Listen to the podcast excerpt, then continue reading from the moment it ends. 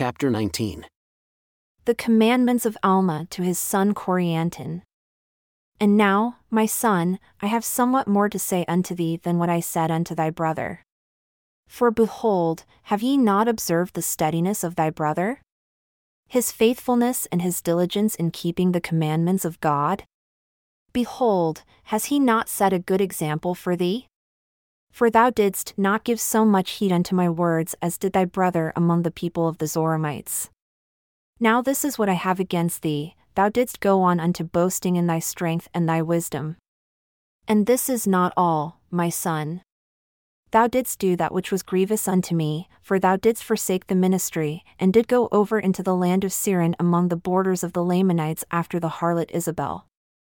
Yea, she did steal away the hearts of many, but this was no excuse for thee, my son. Thou shouldst have tended to the ministry wherewith thou wast entrusted. Know ye not, my son, that these things are an abomination in the sight of the Lord, yea, most abominable above all sins, save it be the shedding of innocent blood or denying the Holy Ghost?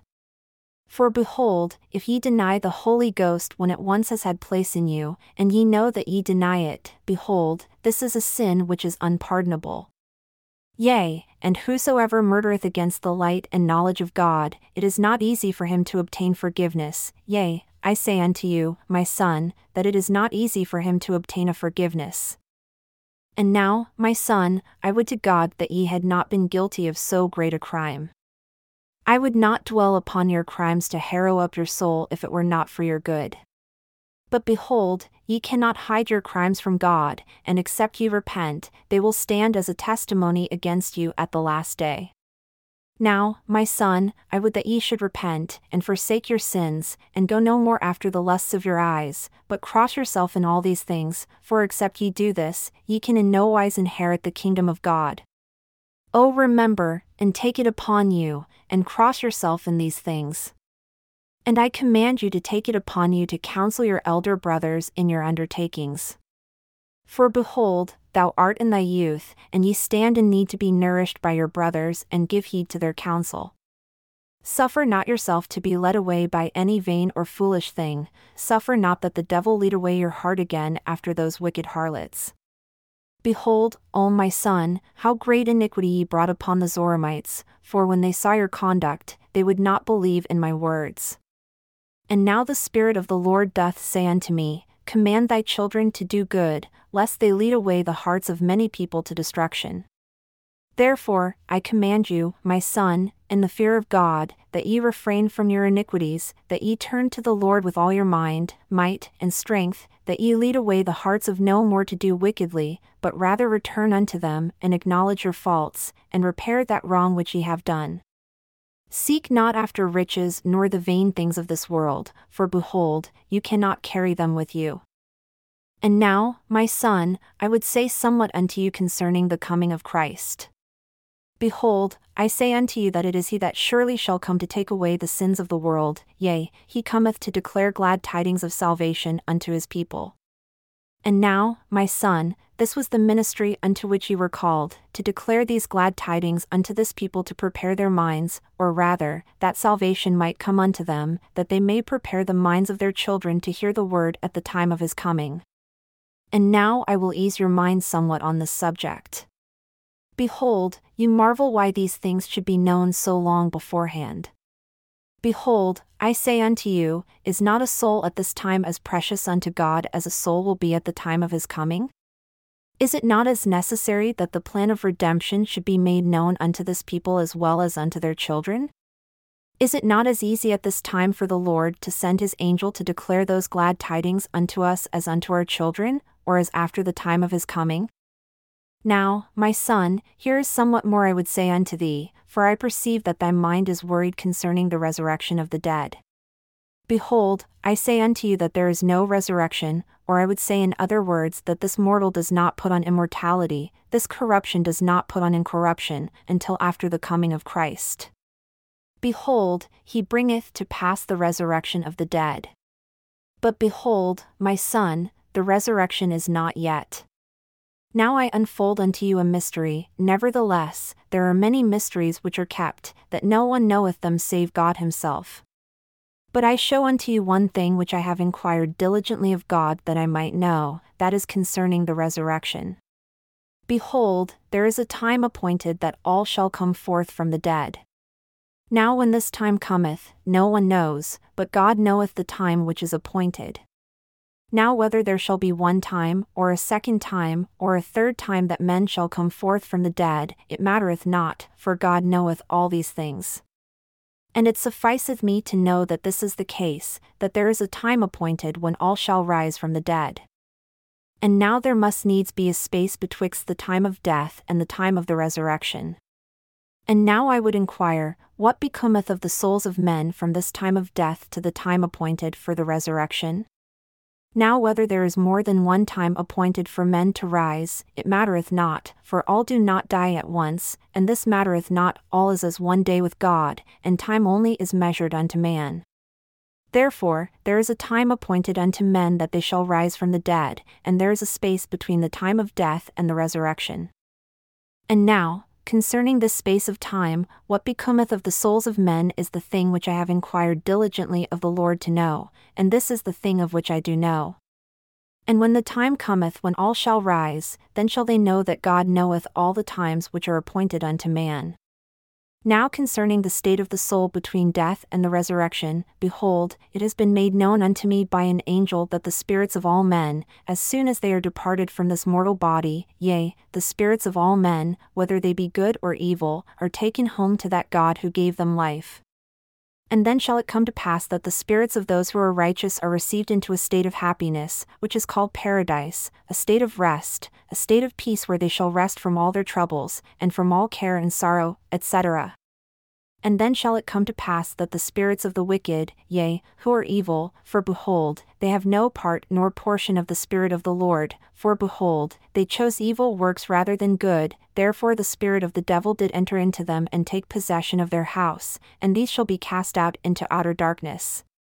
There shall be weeping, and wailing, and gnashing of teeth, and this because of their own iniquity, being led captive by the will of the devil.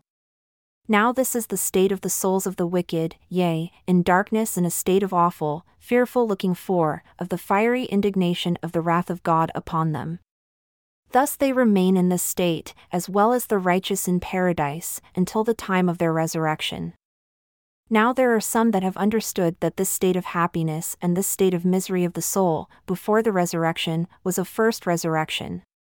Yea, I admit it may be termed a resurrection, the raising the spirit or the soul and their consignation to happiness or misery according to the words which have been spoken.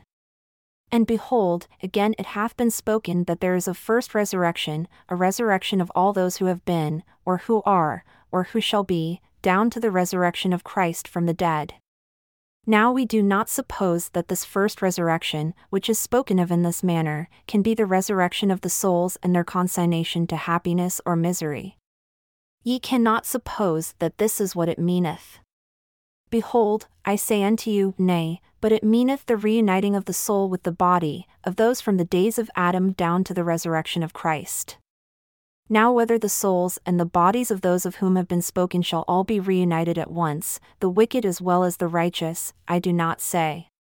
Let it suffice that I say that they all come forth, or in other words, that their resurrection cometh to pass before the resurrection of those who die after the resurrection of Christ. Now, my son, I do not say that their resurrection cometh at the resurrection of Christ, but behold, I give it as my opinion that the souls and the bodies are reunited of the righteous, at the resurrection of Christ and his ascension into heaven. But whether it be at his resurrection or after, I do not say.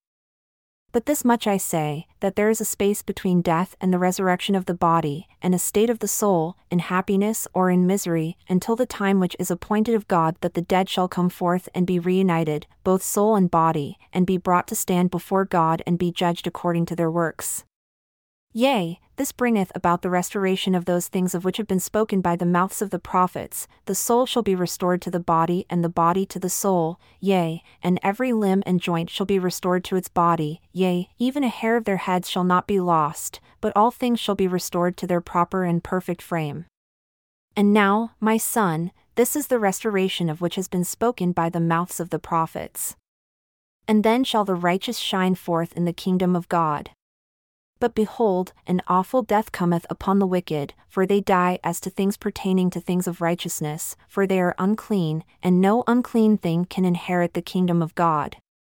But they are cast out, and consigned to partake of the fruits of their labors, or their works, which have been evil, and they drink the dregs of a bitter cup. And now, my son, I have somewhat to say concerning the restoration of which has been spoken. For behold, some have wrested the Scriptures and have gone far astray because of this thing, and I perceive that thy mind has been worried also concerning this thing. But behold, I will explain it unto thee. I say unto thee, my son, that the plan of restoration is requisite with the justice of God, for it is requisite that all things should be restored to their proper order. Behold, it is requisite and just, according to the power and resurrection of Christ, that the soul of man should be restored to its body, and that every part of the body should be restored to itself. And it is also requisite with the justice of God that men should be judged according to their works. And if their works were good in this life and the desires of their hearts were good, that they should also, at the last day, be restored unto that which is good, and if his works are evil, they shall be restored unto him for evil. Therefore, all things shall be restored to its proper order, everything to its natural frame, mortality raised to immortality, corruption to incorruption, raised to endless happiness to inherit the kingdom of God, or to endless misery to inherit the kingdom of the devil, the one on one hand, the other on the other, the one restored to happiness according to his desires of happiness, or to good according to his desires of good, and the other to evil according to his desires of evil. For as he has desired to do evil all the day long, even so shall he have his reward of evil when the night cometh. And so it is on the other hand, if he hath repented of his sins and desired righteousness until the end of his days, even so shall he be rewarded unto righteousness. These are they that are redeemed of the Lord, yea, these are they that are taken out, that are delivered from the endless night of darkness. And thus they stand or fall, for behold, they are their own judges, whether to do good or do evil. Now the decrees of God are unalterable. Therefore, the way is prepared that whosoever will may walk therein and be saved. And now behold, my son, do not risk one more offense against your God upon those points of doctrine which ye have hitherto risked to commit sin. Do not suppose, because that it has been spoken concerning restoration, that ye shall be restored from sin to happiness. Behold, I say unto you, wickedness never was happiness. And now, my son, all men that are in a state of nature, or I would say, in a carnal state, are in the gall of bitterness and in the bonds of iniquity. They are without God in the world, and they have gone contrary to the nature of God, therefore they are in a state contrary to the nature of happiness. And now behold, is the meaning of the word restoration to take a thing of a natural state and place it in an unnatural state? Or to place it in a state opposite to its nature? Oh, my son, this is not the case, but the meaning of the word restoration is to bring back again evil for evil, or carnal for carnal, or devilish for devilish, good for that which is good, righteous for that which is righteous, just for that which is just, merciful for that which is merciful. Therefore, my son, see that ye are merciful unto your brethren. Deal justly, judge righteously, and do good continually, and if ye do all these things, then shall ye receive your reward. Yea, ye shall have mercy restored unto you again, ye shall have justice restored unto you again, ye shall have a righteous judgment restored unto you again, and ye shall have good rewarded unto you again. For that which ye do send out shall return unto you again and be restored. Therefore, the word restoration more fully condemneth the sinner and justifieth him not at all. And now, my son, I perceive there is somewhat more which doth worry your mind, which ye cannot understand, which is concerning the justice of God in the punishment of the sinner, for ye do try to suppose that it is injustice that the sinner should be consigned to a state of misery. Now behold, my son, I will explain this thing unto thee. For behold, after the Lord God sent our first parents forth from the Garden of Eden to till the ground from whence they were taken, yea, he drove out the man, and he placed at the east end of the Garden of Eden cherubim and a flaming sword, which turned every way to keep the tree of life. Now we see that the man had become as God, knowing good and evil, and lest he should put forth his hand and take also of the tree of life, and eat, and live for ever, that the Lord God placed cherubim and the flaming sword, that he should not partake of the fruit. And thus we see that there was a time granted unto man to repent, yea, a probationary time, a time to repent and serve God. For behold, if Adam had put forth his hand immediately and partook of the tree of life, he would have lived for ever, according to the word of God, having no space for repentance. Yea, and also the word of God would have been void and the great plan of salvation would have been frustrated. But behold, it was appointed unto man to die. Therefore, as they were cut off from the tree of life, they should be cut off from the face of the earth, and man became lost for ever, yea, they became fallen man. And now we see by this that our first parents were cut off, both temporally and spiritually, from the presence of the Lord, and thus we see they became subjects to follow after their own will. Now behold, it was not expedient that man should be reclaimed from this temporal death, for that would destroy the great plan of happiness. Therefore, as the soul could never die and the fall had brought upon all mankind a spiritual death as well as a temporal, that is, they were cut off from the presence of the Lord, therefore it was expedient that mankind should be reclaimed from this spiritual death. Therefore, as they had become carnal, sensual, and devilish by nature, this probationary state became a state for them to prepare, it became a preparatory state. And now remember, my son, if it were not for the plan of redemption, laying it aside, as soon as they were dead, their souls were miserable, being cut off from the presence of the Lord. And now there was no means to reclaim men from this fallen state, which man had brought upon himself because of his own disobedience. Therefore, according to justice, the plan of redemption could not be brought about only on conditions of repentance of men in this probationary state, yea, this preparatory state. For except it were for these conditions, mercy could not take effect except it should destroy the work of justice. Now the work of justice could not be destroyed, if so, God would cease to be God. And thus we see that all mankind were fallen, and they were in the grasp of justice, yea, the justice of God, which consigned them for ever to be cut off from his presence. And now the plan of mercy could not be brought about except an atonement should be made. Therefore, God Himself atoneth for the sins of the world, to bring about the plan of mercy, to appease the demands of justice, that God might be a perfect, just God, and a merciful God also.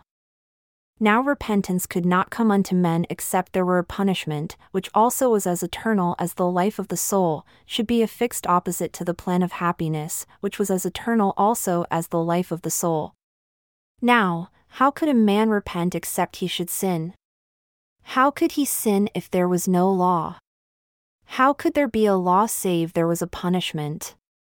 Now there was a punishment affixed and a just law given, which brought remorse of conscience unto man. Now, if there was no law given, if a man murdered, he should die, would he be afraid he should die if he should murder? And also, if there was no law given against sin, men would not be afraid to sin. And if there was no law given if men sinned, what could justice do? Or mercy either. For they would have no claim upon the creature. But there is a law given, and a punishment affixed, and repentance granted, which repentance mercy claimeth. Otherwise, justice claimeth the creature and executeth the law, and the law inflicteth the punishment. If not so, the works of justice would be destroyed and God would cease to be God. But God ceaseth not to be God, and mercy claimeth the penitent, and mercy cometh because of the atonement, and the atonement bringeth to pass the resurrection of the dead, and the resurrection of the dead bringeth back men into the presence of God. And thus they are restored into his presence, to be judged according to their works, according to the law and justice. For behold, justice exerciseth all his demands, and also mercy claimeth all which is her own, and thus none but the truly penitent are saved. What? Do ye suppose that mercy can rob justice? I say unto you, nay, not one whit. If so, God would cease to be God. And thus God bringeth about his great and eternal purposes, which were prepared from the foundation of the world. And thus cometh about the salvation and the redemption of men, and also their destruction and misery. Therefore, O my son, whosoever will come may come and partake of the waters of life freely. And whosoever will not come, the same is not compelled to come, but in the last day it shall be restored unto him according to his deeds. If he has desired to do evil and has not repented in his days, behold, evil shall be done unto him according to the restoration of God. And now, my son, I desire that ye should let these things trouble you no more, and only let your sins trouble you with that trouble which shall bring you down unto repentance. O my son, I desire that ye should deny the justice of God no more. Do not endeavor to excuse yourself in the least point because of your sins by denying the justice of God, but do you let the justice of God and His mercy, and His long suffering, have full sway in your heart, but let it bring you down to the dust in humility. And now, my son, ye are called of God to preach the word unto this people. And now, my son, go thy way, declare the word with truth and soberness, that thou mayest bring souls unto repentance, that the great plan of mercy may have claim upon them. And may God grant unto you, yea, even according to my words. Amen.